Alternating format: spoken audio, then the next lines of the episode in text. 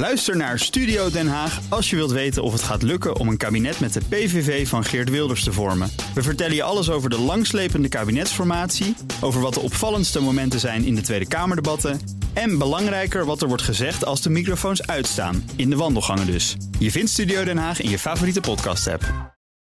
Tech Update. Joe van Buurik, goedemorgen. Bas van Werf en Iwan. Apple heeft de prijzen verhoogd van de populairste abonnementsdiensten. Nou, bedankt. Ja, dan gaat het om eh, Apple Music en Apple TV Plus. Bijna alle soorten abonnementen die je daar kan afnemen gaan met 1 tot 3 euro per maand omhoog. Je hebt allerlei verschillende pakketten. Dat geldt trouwens ook voor de Apple One bundle. Daar krijg je eigenlijk alles bij elkaar: music, TV Plus, maar ook de games en Apple Arcade en je iCloud opslag.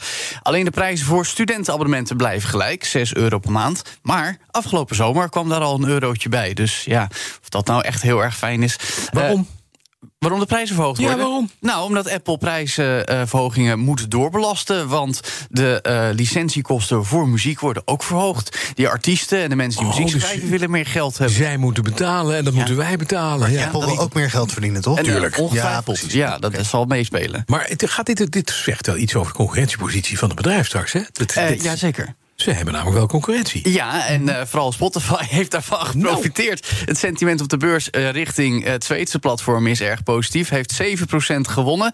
En niet alleen de concurrent, maar ook de grote leverancier. Ik zei het al, de schrijvers en makers van muziek. Dus Warner Music, een van de grootste eh, platenlabels... die Apple mm, ja, meer geld die kant op moet gaan sturen. Daar heeft ook men eh 8% beurswaarde gewonnen. Maar Apple mag zelf ook niet klagen, want ook daar is een plus van 1,5% genoteerd.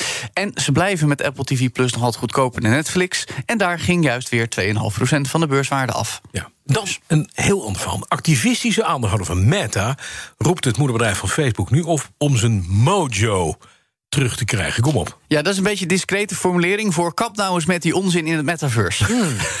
en dat Ja. zijn niet mijn woorden, want ik vind het, het concept van het metaverse nog steeds uitermate boeiend. Maar de uitvoering, ook in het geval van wat Mark Zuckerberg doet, dat, dat snap ik nog niet helemaal. Maar goed, eh, ik ben dus niet de enige, jij ook niet, Bas. Want eh, Brad Gerstner heeft zijn frustraties van zich afgeschreven. Hij is CEO van Altimeter Capital Management, dat eh 2,5 miljoen aandelen in Meta houdt. Ongeveer 0,11% van alle aandelen die verhandeld worden. En volgens hem is de focus bij Meta helemaal weg. Doen andere techbedrijven het veel beter. Als we kijken naar de beurskoers ten opzichte van 1 januari van dit jaar. Ja, 63% in de min. Het kan trouwens nog slechter, maar het kan ook zeker een stuk beter. Eh Gerstner heeft geschreven dat zoals zoveel bedrijven Meta nu in het land der overvloed is afgegleden. Te veel mensen, te veel ideeën en te weinig urgentie. Ehm, hij heeft eigenlijk voorgesteld dat Meta 20% van het personeel ontslaat. En 5 miljard minder kapitaaluitgaven per jaar gaat doen. En daarbij ook 5 miljard per jaar minder gaat uitgeven aan het metaverse en de virtual reality divisie. Dat is dan de helft van wat ze nu uitgeven. En dan zou je niet, dan, dan komen die benen er niet pas. Nee, maar, nee, maar ik heb, Nee, die benen als je kost geld. wil dat Meta 20% van het personeel ontslaat... dan moet je gewoon misschien al de mensen hun benen laten weghalen. Dat kwijt in ieder geval. Nou, dan kun je zelfs de kosten halveren. Dat is waar. Nog even naar dit. Volgens een nieuw onderzoek functioneren de hersenen van kinderen die gamen een stuk beter. Ja, ik heb dit onderzoek niet uitgevoerd. Nee, Daarom nee, ben jij nee, zo nee. slim. Nee. Heeft Ja, jouw dat zo- misschien zoon je hierop gewezen Eh, toevallig? Die heeft nog geen games. Hij heeft wel zo'n controller, maar die zit niet aangesloten. Dat is alleen om op knopjes te Oh, kunnen alleen maar om Nee. nu alvast gek te maken. Ja, natuurlijk. Maar dit, nee, dit heb ik niet bedacht. Maar dit heeft The Verge vanochtend eh, geschreven. Dat is een onderzoek dat uitgevoerd is onder meer... notabene het National Institute on Drug Abuse in de VS... eh, om te kijken eh, wat de connectie nou precies is. Dat stelt dat kinderen die games spelen... een beter geheugen hebben en meer controle hebben... over hun motorieke vaardigheden. Al moet wel gezegd te zeggen... het gaat misschien niet zozeer om die games zelf... als wel gamers. Want dat zijn degenen die beter scoren stelselmatig op tests... die hersenactiviteit meten. En dat zou er dan weer op wijzen dat games ook goed gebruikt kunnen worden om cognitieve problemen op te lossen. Bijvoorbeeld mensen die een bepaalde achterstand hebben eh, in cognitieve processen. Het gaat om een onderzoek uit het Adolescent Brain Cognitive Development. Eh, een, eigenlijk een groepsstudie die al een paar jaar geleden gehouden is. Data van 2200 kinderen die eh, tussen de 9 en 10 jaar oud zijn. En daarbij werd gekeken naar kinderen die ongeveer 21 uur per week spelen. En kinderen die eigenlijk geen games spelen.